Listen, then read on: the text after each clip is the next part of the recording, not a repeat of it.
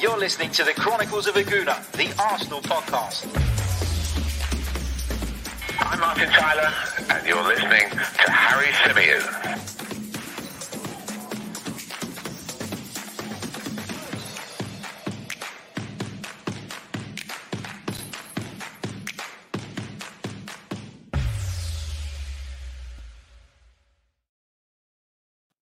Hello and welcome back to another live edition of the Chronicles of a Gooner, the Arsenal podcast brought to you by 90 Min. As ever, I'm your host, Harry Symeou, and on this edition, we're going to be reacting to Arsenal's first pre-season friendly of the summer, a defeat up at Easter Road against Hibernian.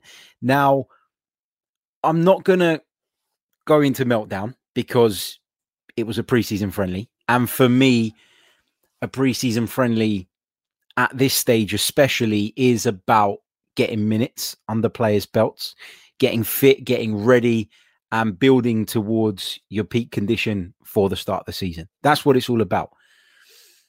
I'm also not going to try and play the noble Arsenal fan who pretends that he was really excited to watch Arsenal playing again and it was a massive buzz and all of that jazz because it was crap. It was boring. It nearly put me to sleep. I was constantly clock watching. It was awful. It was everything you don't want a football match to be ultimately meaningless. It was a chance to get a glance at some of the younger players. It was a chance, as I say, to get people fit or start working towards their fitness, to get minutes under certain players' belts. And of course, we're missing a few players who took part in the European Championships and therefore uh, are now currently on holiday and not with the squad uh, up in Scotland.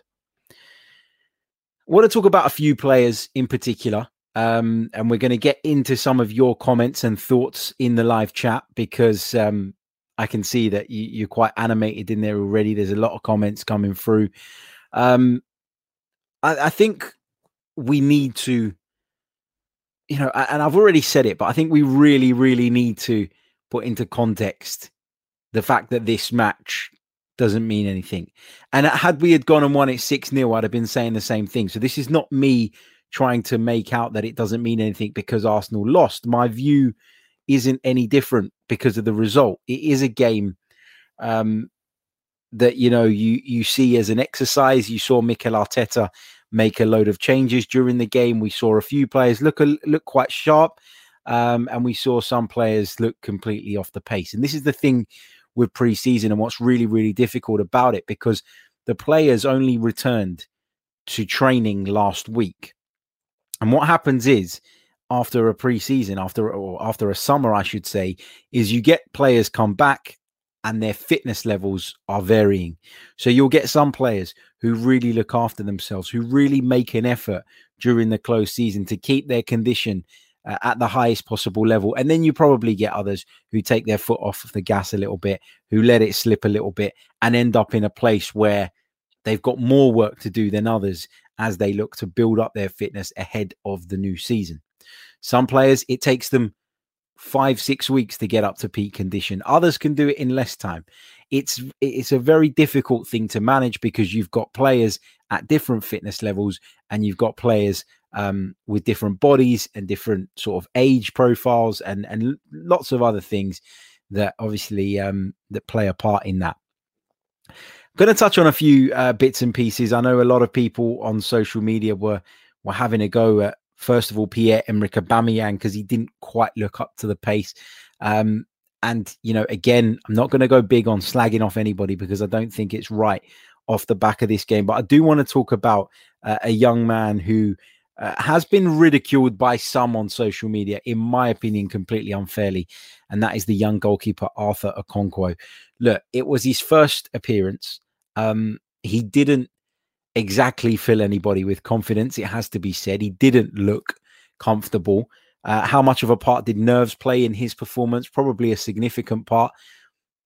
But for me, I think, again, it's one of those where this kid has obviously been given a contract at Arsenal because people at the club, within the club, the decision makers have seen enough of him over a period of time to suggest that he can go on and be a good player. And we shouldn't get stuck on a mistake that happened in a preseason friendly, in a pointless preseason friendly. Um, I think the pass back to him uh, for the error that led to Hibernian's opener was a poor pass from Cedric. But even having said that, I think Okonkwo probably can do better. Uh, he's got to make the decision as, uh, around what it is that he wants to do, and he's got to make that decision quicker. He hesitated. I think that caused him to get stuck in between two minds, and then we all saw what happened. Um, but you know, sometimes as a youngster, you're thrown in at the deep end. You're thrown into a position that you maybe didn't expect to be in three or four weeks ago. But for me, um, when you look at Arthur Okonkwo, uh, what I would say is he will have learned a hell of a lot more about himself and about the game of football off the back of making that mistake. And off the back of making that mistake at a time where the wider Arsenal fan base, not just those that watch the under 23s, not just those that have a keen eye uh, for the youngsters, we're all watching, we're all paying attention. He'll learn more from that. And I think he'll be better for it than had he played a half of football in which he hardly touched the ball and came off of it or came out of it completely scot free. So I don't necessarily think that what happened to Arthur Okonkwo this evening was a bad thing. I think, as I say, he'll learn from it. He'll get better. He'll get stronger. And it's unfortunate we move on. Um, nobody expects Arthur Okonkwo to be lining up in the Premier League in between the sticks next season. I think we can all agree that beyond Bernd Leno, we are really light in the goalkeeping position, and we do need to bring somebody else in Runarsson has been linked with a move away. He's clearly not uh, part of the plans. Um, so yeah, I, would expect Arsenal to bring a goalkeeper in, and therefore I'm not too worried about Okonkwo being sort of pushed forward and rushed into something that he's not quite ready for. But uh, a very big goalkeeper, very commanding presence.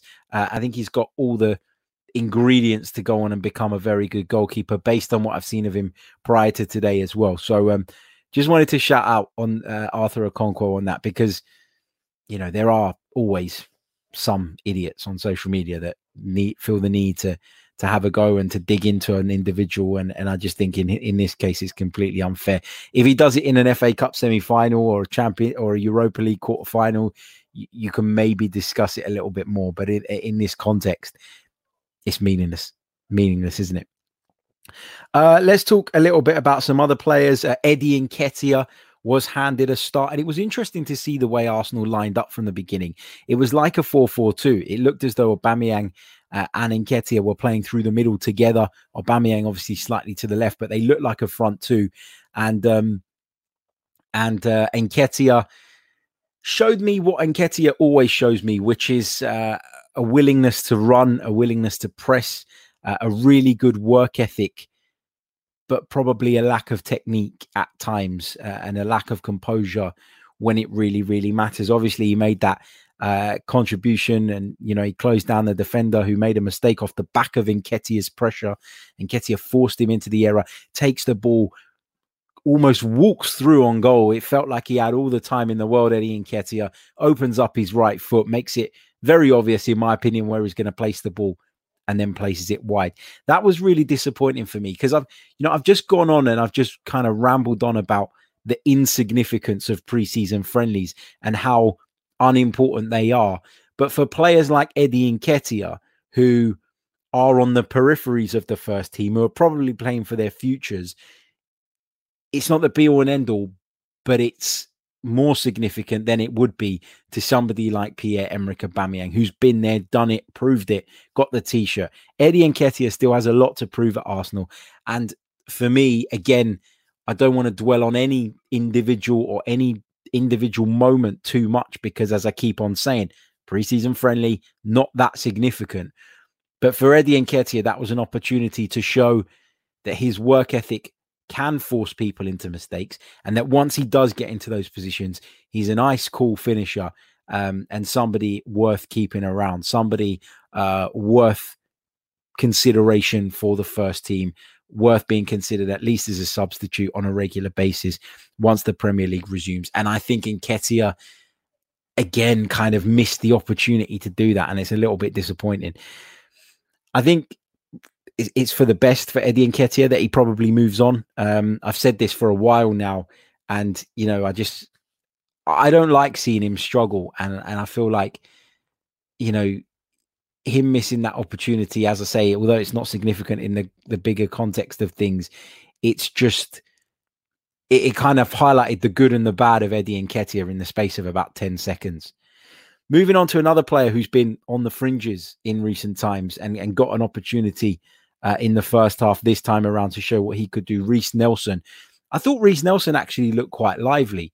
Um, and I think Reiss Nelson's been uh, slightly unfortunate in that Bukayo Saka's rise to prominence in a position that Reiss Nelson would love to play in has, um, you know, has really uh, kind of put a block on him progressing. But I, I also think that when Reiss Nelson has been given opportunities, he's not always necessarily taken them.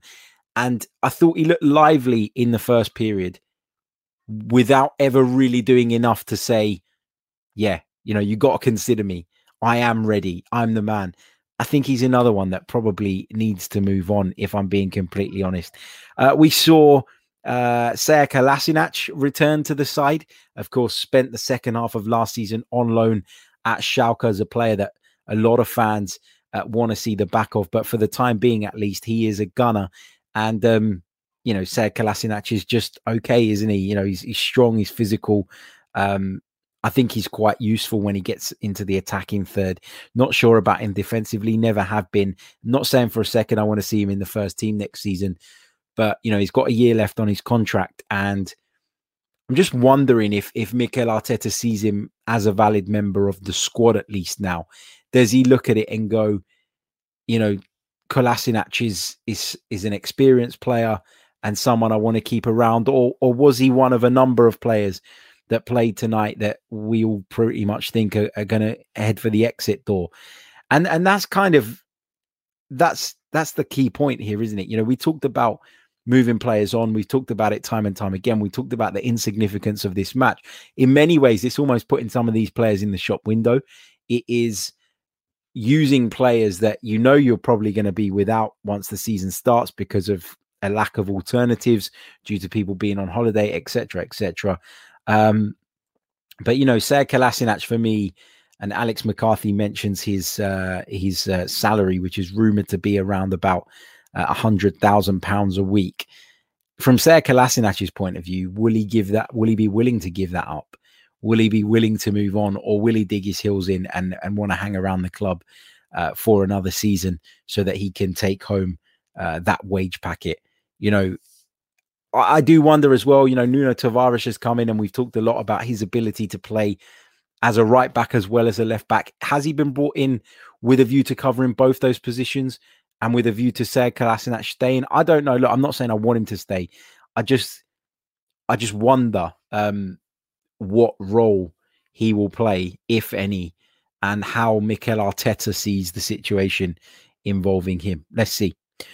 Uh, a couple of other sort of mentions. Ainsley Maitland-Niles come back into midfield. Again, you know, watching Ainsley Maitland-Niles in centre midfield, it's like when you go out for, it's like when you go out for a Nando's, right? And um, you sit down and you're all excited and you're looking forward to to eating your food and you order um, you know, you order half a chicken and it's overcooked and it's burnt. It's, it's, it's disappointing. That's how I see Ainsley Maitland-Niles when I see him in midfield.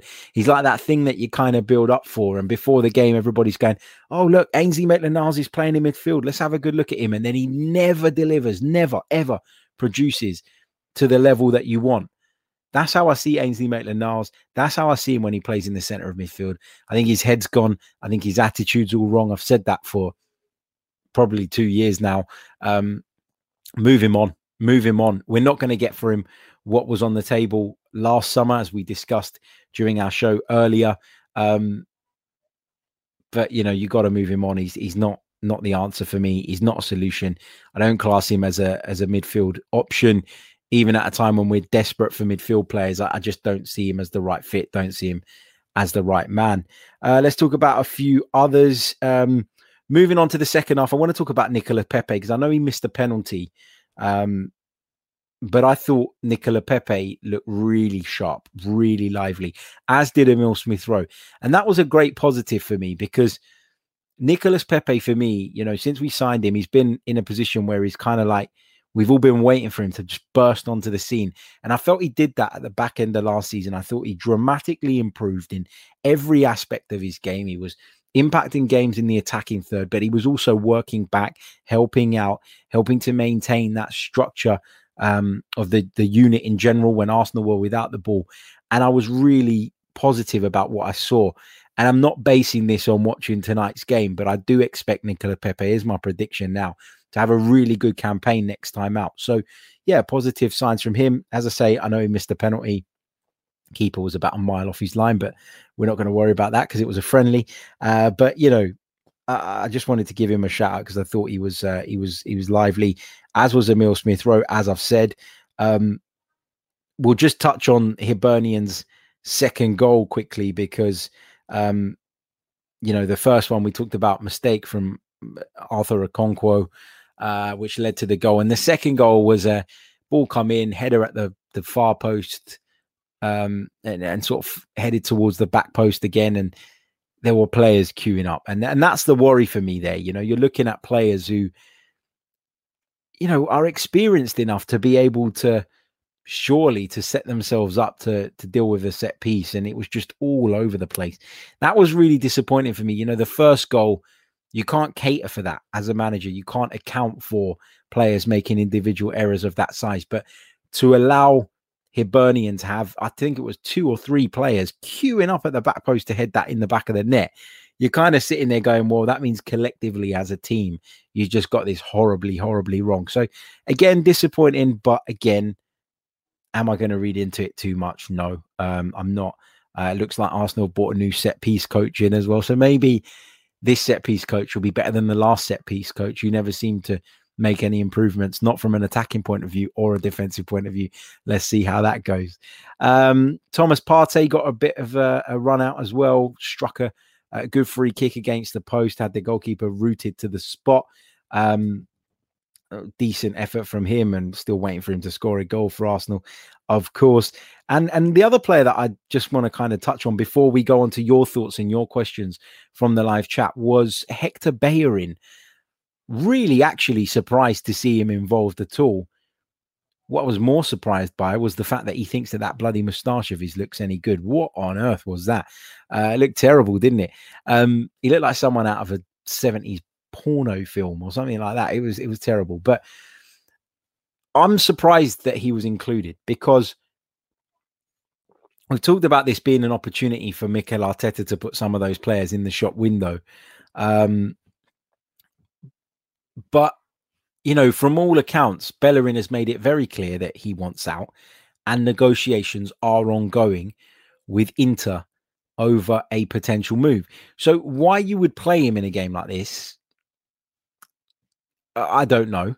Um, but what I I can kind of read between the lines and try and uh, establish off the back of him playing is that actually probably those negotiations are not as far down the line as we've been led to believe in the last few days, and that there is still a lot of work to be done there.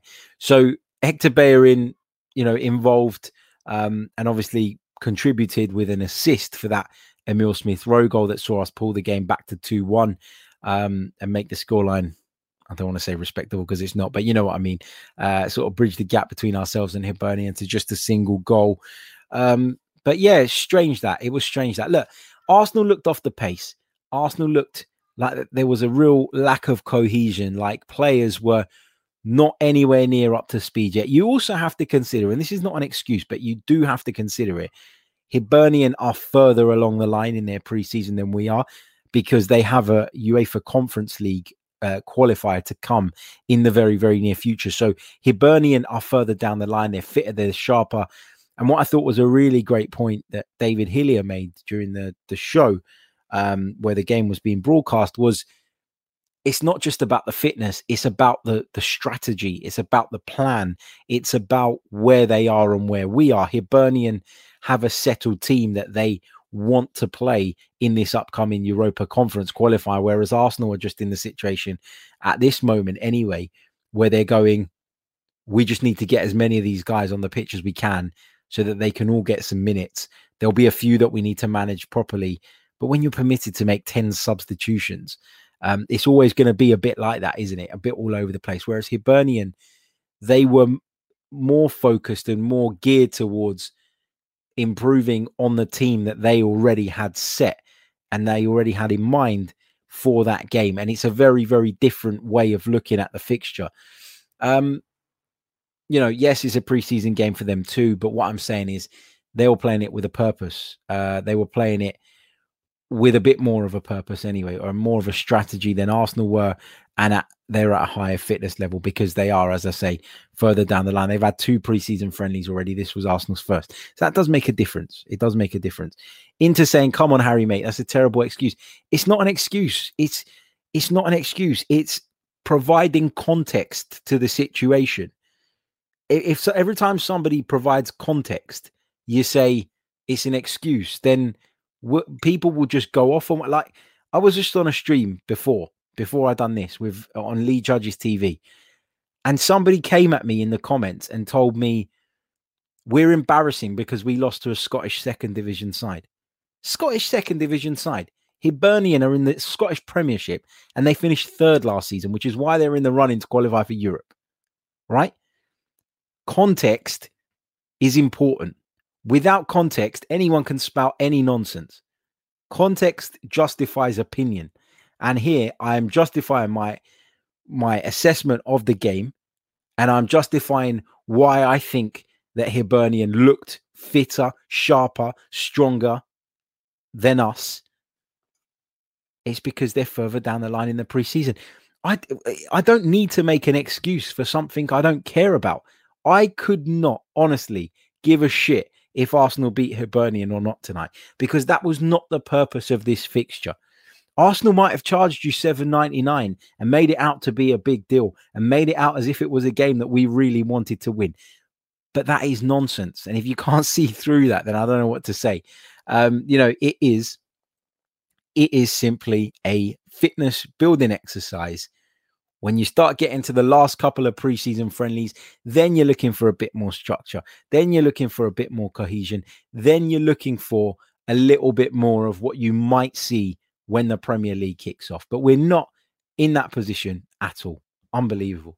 Unbelievable that people are getting so wound up and losing their minds over a conversation about a preseason friendly, our first preseason friendly that we lost.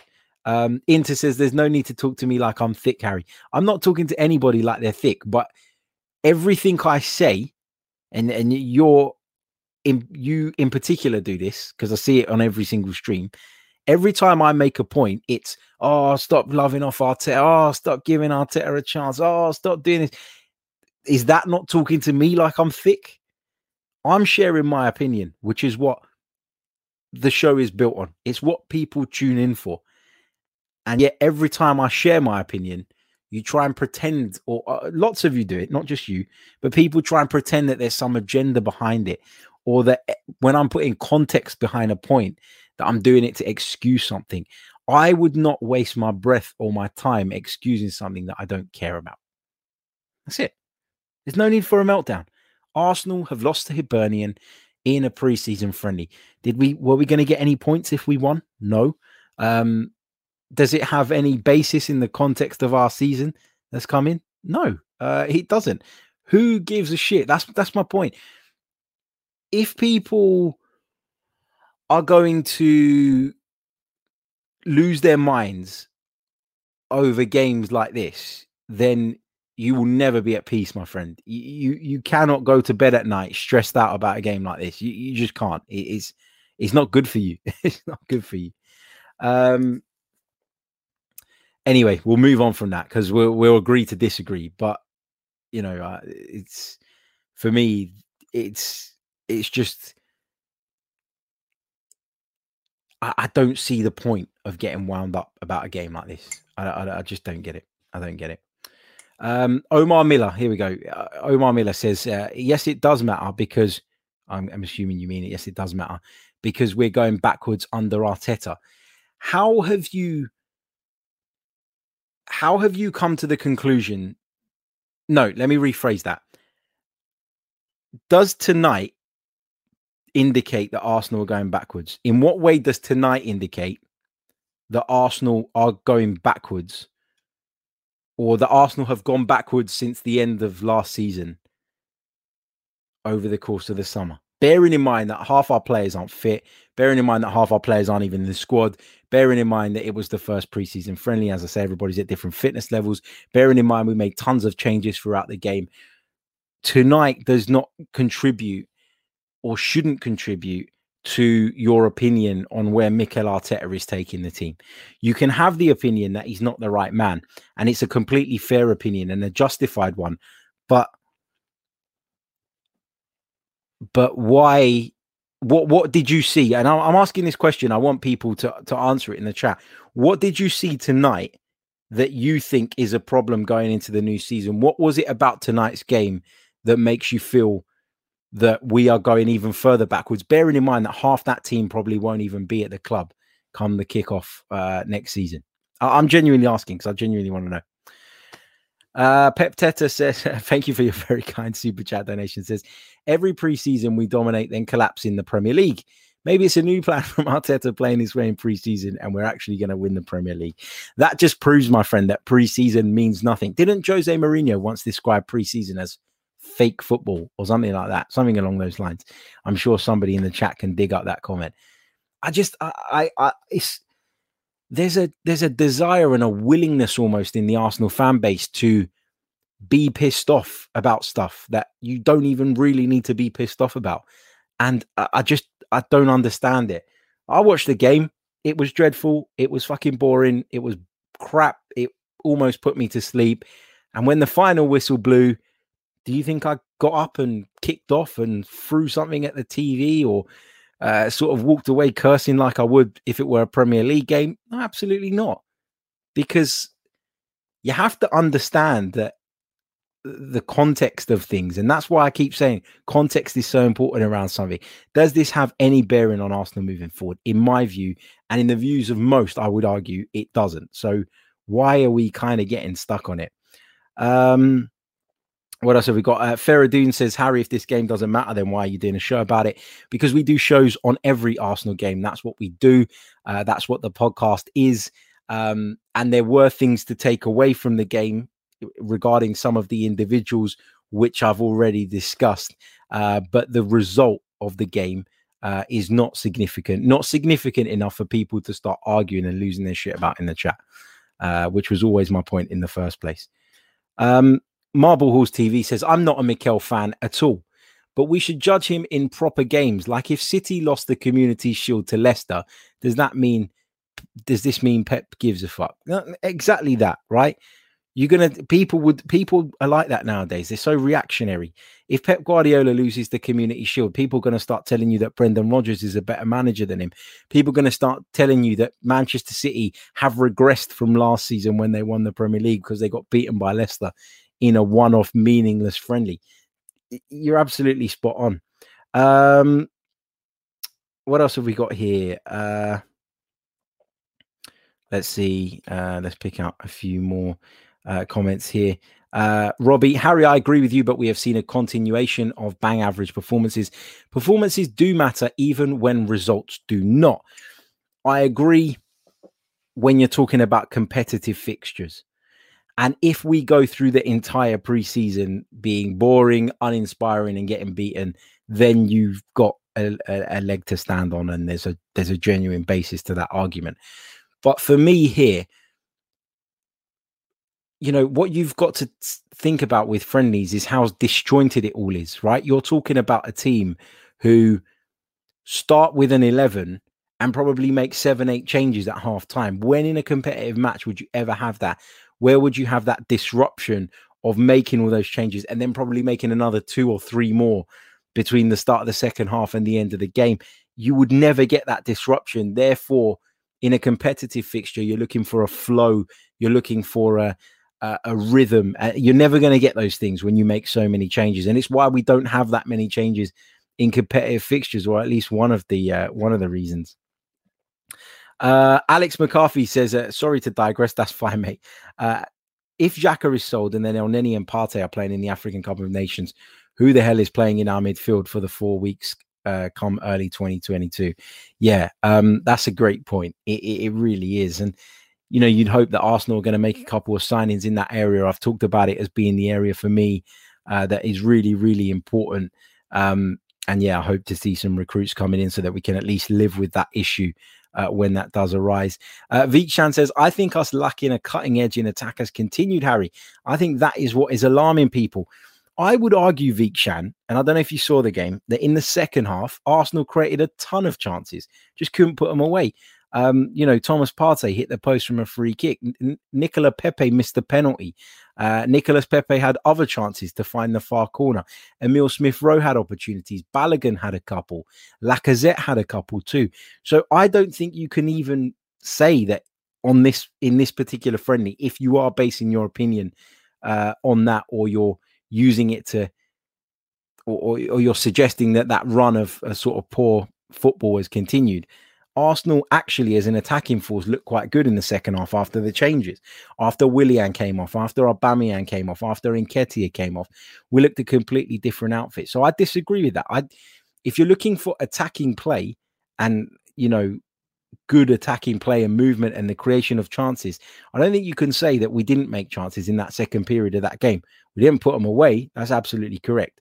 Um, but but you know that's that's a different discussion. Uh, Inter says, uh, I genuinely hate the manager. The football was boring and no different from last season. We were told in May they had the plans ready for the new season. We've done nothing and the game was shit. Um, I'm not going to go over old ground again, but stop reading into the game. It doesn't mean that much. It really doesn't.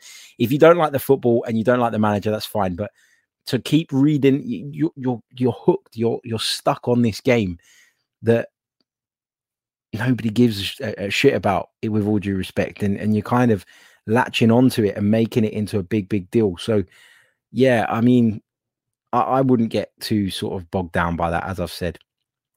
Um michael grayson says we had a goalkeeper make a bad mistake and the second goal was offside and not called.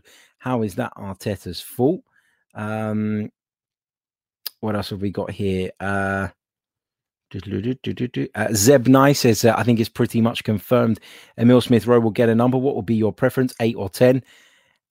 Oh, uh, if we don't bring in a number, number 10, who I like more, then we give him the number 10. Otherwise, the number eight for me. Uh, what else have we got here? A couple of you asking about Maitland Niles' performance. Uh, we talked about it a little bit earlier on, uh, so I'm not going to go over that again. Uh, but yeah, uninspiring uninspiring for me. Uh, Gianfranco's dug out that Jose Mourinho quote. Thank you very much, mate. He says, here's the quote. Preseason is fake for good and for bad. If you're very bad, it's fake. If you're good too, it's fake. There you go. Jose Mourinho. Uh, what else have we got? Let's see uh, what you guys are saying first. Actually, before I do that, and get get a few more questions in, uh, and we'll uh, we'll pick some of those up uh, between now and the end of the stream. We'll probably go for a number, another sort of seven, eight minutes. Uh, let's just see where we are in terms of likes at the moment. As I always say, they are very, very important for the channel. I can see there's over 200 of you watching right now across the multiple platforms, but we've only got 45 likes on YouTube. So let's get that up to as close to 100. You know what? Let's get it to 100 uh, between now and the end of the stream. It's very achievable, it's very doable, and it really helps the channel for sure. Um, also, just a quick reminder that this podcast is brought to you by manscaped.com. So, for all your male grooming needs, if you're in need of a trim, if you're in need of trimming down that hedge, getting it sorted with the lockdown easing, uh, if you want it to look as lush, hopefully not as green though, as the Emirates Stadium pitch, then head over to manscaped.com. Check out their brilliant products. There's loads of stuff uh, to help you out in that department. Uh, all really good, high quality products at really reasonable prices. Head over to manscaped.com, use our discount code, which is 90min20, and you can even save yourself an extra 20%. Uh, so you can get 20% off as well as free shipping on your order. Get involved, manscaped.com. Click on the link in the description. You'll be supporting not just the podcast, but Manscaped too. And we all need them, most of us. Why not? Check them out. Uh, right, let's go back over to the uh, chat box. Uh, Riddy Sarkar says Lacazette looked quite sharp. What do you think about his future, Harry? Yeah, I, I did think he looked quite sharp in his movement, in his fitness. I thought there were a couple of moments still where it was a bit like, oh, come on, like apply the finish, apply the finishing touch. You know, Lacazette, not the most prolific goal scorer. I think we can all agree on that. Um, but yeah, with his future, you know, it, it, seems, doesn't it, that that Lacazette is is staying put. Obviously, this will be his final year of contract. From my understanding, there's been no significant offer or no offer at all, to be honest, uh, coming in for Lacazette. There's nothing that's convinced anybody or suggested to anybody that you know he's going to be sold this summer. I think he will stay put, and I think if we, you know, if we keep him and Aubameyang, I think with the two of them we can get by at centre forward. You know, as I always say, you've got Balogun there in the wings, you've got uh, Gabriel Martinelli who could potentially fill in in that position if need be as well. So I think it's a position that I'd like us in an ideal world to to strengthen him, but it's not seen as a priority for me. I've got to be completely honest. Uh, but with his future, I think he stays put. Um, I don't know if you'll see him maybe handed a, a one year extension uh, in the near future, or whether that might happen midway through the season, or if he'll just be allowed to run that contract down. But I think we will kick off uh, the 2021 22 campaign with Alexander Lacazette, uh, a very valuable member of the squad. Uh, let's pick up a couple more bits. Um, let's see what we've got. Um, Ron Wolf says these toxic fans think Arteta is the only reason why the club finished eighth twice. Yeah, look, Arteta is part of the reason, but he's definitely not the only reason. I, I agree with that. Um, what else have we got here? Um, uh, James Rowe says, uh, "Would another poor season make the Kroenkes reconsider selling? Another poor season financially might make the Kroenkes consider selling, uh, but not from a sporting perspective. That's how I see it. Um, I think as long as the the money's there, as long as their asset maintains, you know, a certain percentage of his value, that, that they're not going anywhere. If I'm honest, it's going to take a really big offer and a really tempting one uh, from Daniel Ek, who's obviously gone a little bit quiet again now. Uh, for anything to be done, but yeah, I, you know, I'm not getting my hopes up about them going. I, I really can't see it. Uh, what else have we got here? Um, Gianfranco says Kola, Kolasinac, Willian, Eddie Nketiah, Bellerin, and Ainsley Maitland-Niles. How many do you think we will sell or loan by the end of the window? I think that Eddie Nketiah will probably go. I think that Bellerin and Maitland-Niles will go. I think that Willian and Kolasinac might uh, just be part of that squad when we kick off the new season. I know a lot of people don't want to hear that, uh, but that's just kind of my gut feel uh, based on what we know at the moment. Um, Sahid Abdullah says thoughts on the young player Henry Francis. First of all, they need to get the guy a shirt that fits him. It was huge, wasn't it? He had to tuck it in. Um, looked like a looked like a throwback to the early '90s, didn't he? Um, yeah, you know, really difficult to make a judgment on that sort of short short appearance. But yeah, you know, for him to be uh, under consideration at that age and at this point obviously suggests that he's he's shown a lot that the club have high hopes for him and I look forward to seeing him develop. But I couldn't give you a, a you know an informed view on someone that we only saw for a few minutes I got to say. Um, Alex McCarthy says I'm still really worried about Arteta's issue of rotating every single game if you're worried about that in the Premier League context, I get it, but you can't be worried about that based on what you saw today. You just can't be because it is a game um, where changes were inevitable. I don't think any, I don't think any player on that pitch today in an Arsenal shirt would have felt completely comfortable playing 90 minutes. I know there were a couple that did, but what I'm saying by that is I don't think those players would have, you know, would have been at the fitness level where they got through 90 minutes seamlessly. It is a preseason friendly. You're going to get rotations. And, um, you know, hopefully we, we do find a settled and established team um, in the Premier League. And, you know, we can build on that. Because I do agree with you that that was a bit of an issue with Arteta. But I also think that, and again, you're going to tell me I'm making excuses, but I also think part of that was trying to manage uh, some of the fitness of certain players. So, the likes of Emil Smith Rowe, who were uh, very sort of uh, you know, susceptible to breaking down. You, looked at people like Bukayo Saka played an incredible amount of minutes. You looked at people like uh, Lacazette and Aubameyang managing that situation to give them both a chance um, to play in that centre forward role, etc. So there were a lot of issues. The fact that the games were so compact and close together uh, because of everything that was going on with COVID, that we were playing Sunday, Thursday, Sunday, Thursday, Sunday, Thursday, and where you'd normally get some breaks because of the, the, the European calendar. Normally, we didn't have those because it was all squashed into a short period of time. So I do think rotation was uh, probably more necessary last season than it will be moving forward. And uh, fingers crossed, as I say, we can find that settled team and move forward in that way. Um, I'm going to pick out one more. I'm going to take this one from Kelvin Otumba, who says, What's your opinion on the goalkeeping position? The goalkeeping position is one that Arsenal need to work on, right? We've got Bernd Leno at the club. Contrary to what people have been sort of saying over the last few weeks, I don't expect him to leave. Uh, if he does, I'll be surprised if he does, Arsenal need to spend big on a goalkeeper and bring one in who's ready straight away to fill those shoes.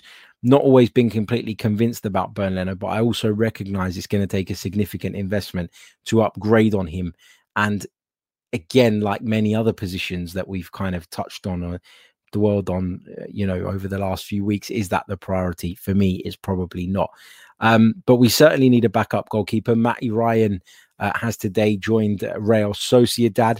Uh, so that is uh, a no a, no go for Arsenal. Matty Ryan has uh, is headed for Spain. He will join up with Real Sociedad, and he's going to be the number one uh, from what we're being told. So you can understand why that move appealed to him. Arsenal not offering him an opportunity or a contract or anything like that. But now we do need to bring somebody in because you look at Runarsson, nobody sort of believes in him. The reason that Matty Ryan came in was because of a lack of belief in him. Um, you know, you look at who I've, we've talked about already, very young, very raw, still has a long way to go. Not counting on him uh, at the highest level yet. I think it would be unfair to, if I'm honest. And so, yeah, we need we need a goalkeeper. It's a position we definitely need to address, uh, even if it is just bringing in someone like Matty Ryan, who is in the position um, where they can uh, wh- where they can add something to the squad and, and sort of step in when called upon. Uh, I'll take this one from Nicholas. He says, "Any thoughts on the formation? Was this a bit of tinkering or just a run out for fitness?" I do not for a second imagine that the ever pragmatic Mikel Arteta, who at times has played with back fives, who's played two man defensive midfield pivots, is going to switch it up to a 4 4 2. It's, it's not going to happen. The formation was very fluid today. It changed uh, on a number of occasions during the match. It was different on the ball. It was different without the ball. I'm not. Uh, I'm not believing. Uh, not believing. I'm not reading into that at all. If I'm completely honest, it was about getting everybody minutes. It was about getting as many people uh, back on the line towards uh, match fitness, and as such, to fit some of those players in. I think he tw- tinkered with the formation a little bit to accommodate that. And again, as I say, it's not something I'd read into. Got to be honest. Right, I am going to leave it there. Uh, thank you uh, for all your interaction. Uh, thank you for all your comments, both the positive and the negative ones. Uh, it's all love, and um, it's great to uh, great to share views and opinions with you all. Uh, take care of yourselves. Make sure you've hit that like button if you haven't done so already. let's have a look. Where are we on that? Let's just check in before we before we jump off. So we have got uh, over 215 of you watching us now, uh, but we're nowhere near our like target. So hit the like button if you haven't done so already. It really, really does help. Subscribe to the channel if you're new. If you wish to become a member, you can do so by clicking on the link in the description. I'll catch you all very, very soon with more Arsenal content. Until next time, take care.